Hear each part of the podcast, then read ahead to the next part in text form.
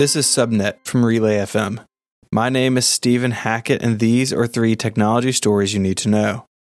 Google CEO Sundar Pichai spent his Tuesday in front of the House of Representatives. Most Republican lawmakers in the hearing asked the CEO about bias in Google's workforce and products, based on a belief that its search results are designed to downplay conservative results.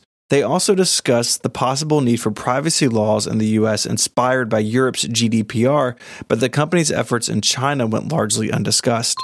Server maker Supermicro has reported that a third party audit of its hardware, software, and processes has returned no results that China has infiltrated its motherboards to hack companies like Amazon and Apple, as was reported earlier this year by Bloomberg.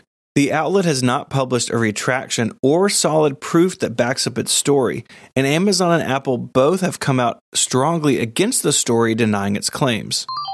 Verizon has reported that its media brand Oath is essentially worthless and that will take a $4.6 billion write down on the venture, which includes former AOL and Yahoo properties. Oath's brand value is just now $200 million, according to the company, which says it plans to focus more on wireless technology and less on content and distribution. There's no word on what this means for the future of properties like Tumblr, Huffington Post, TechCrunch, Engadget, and more.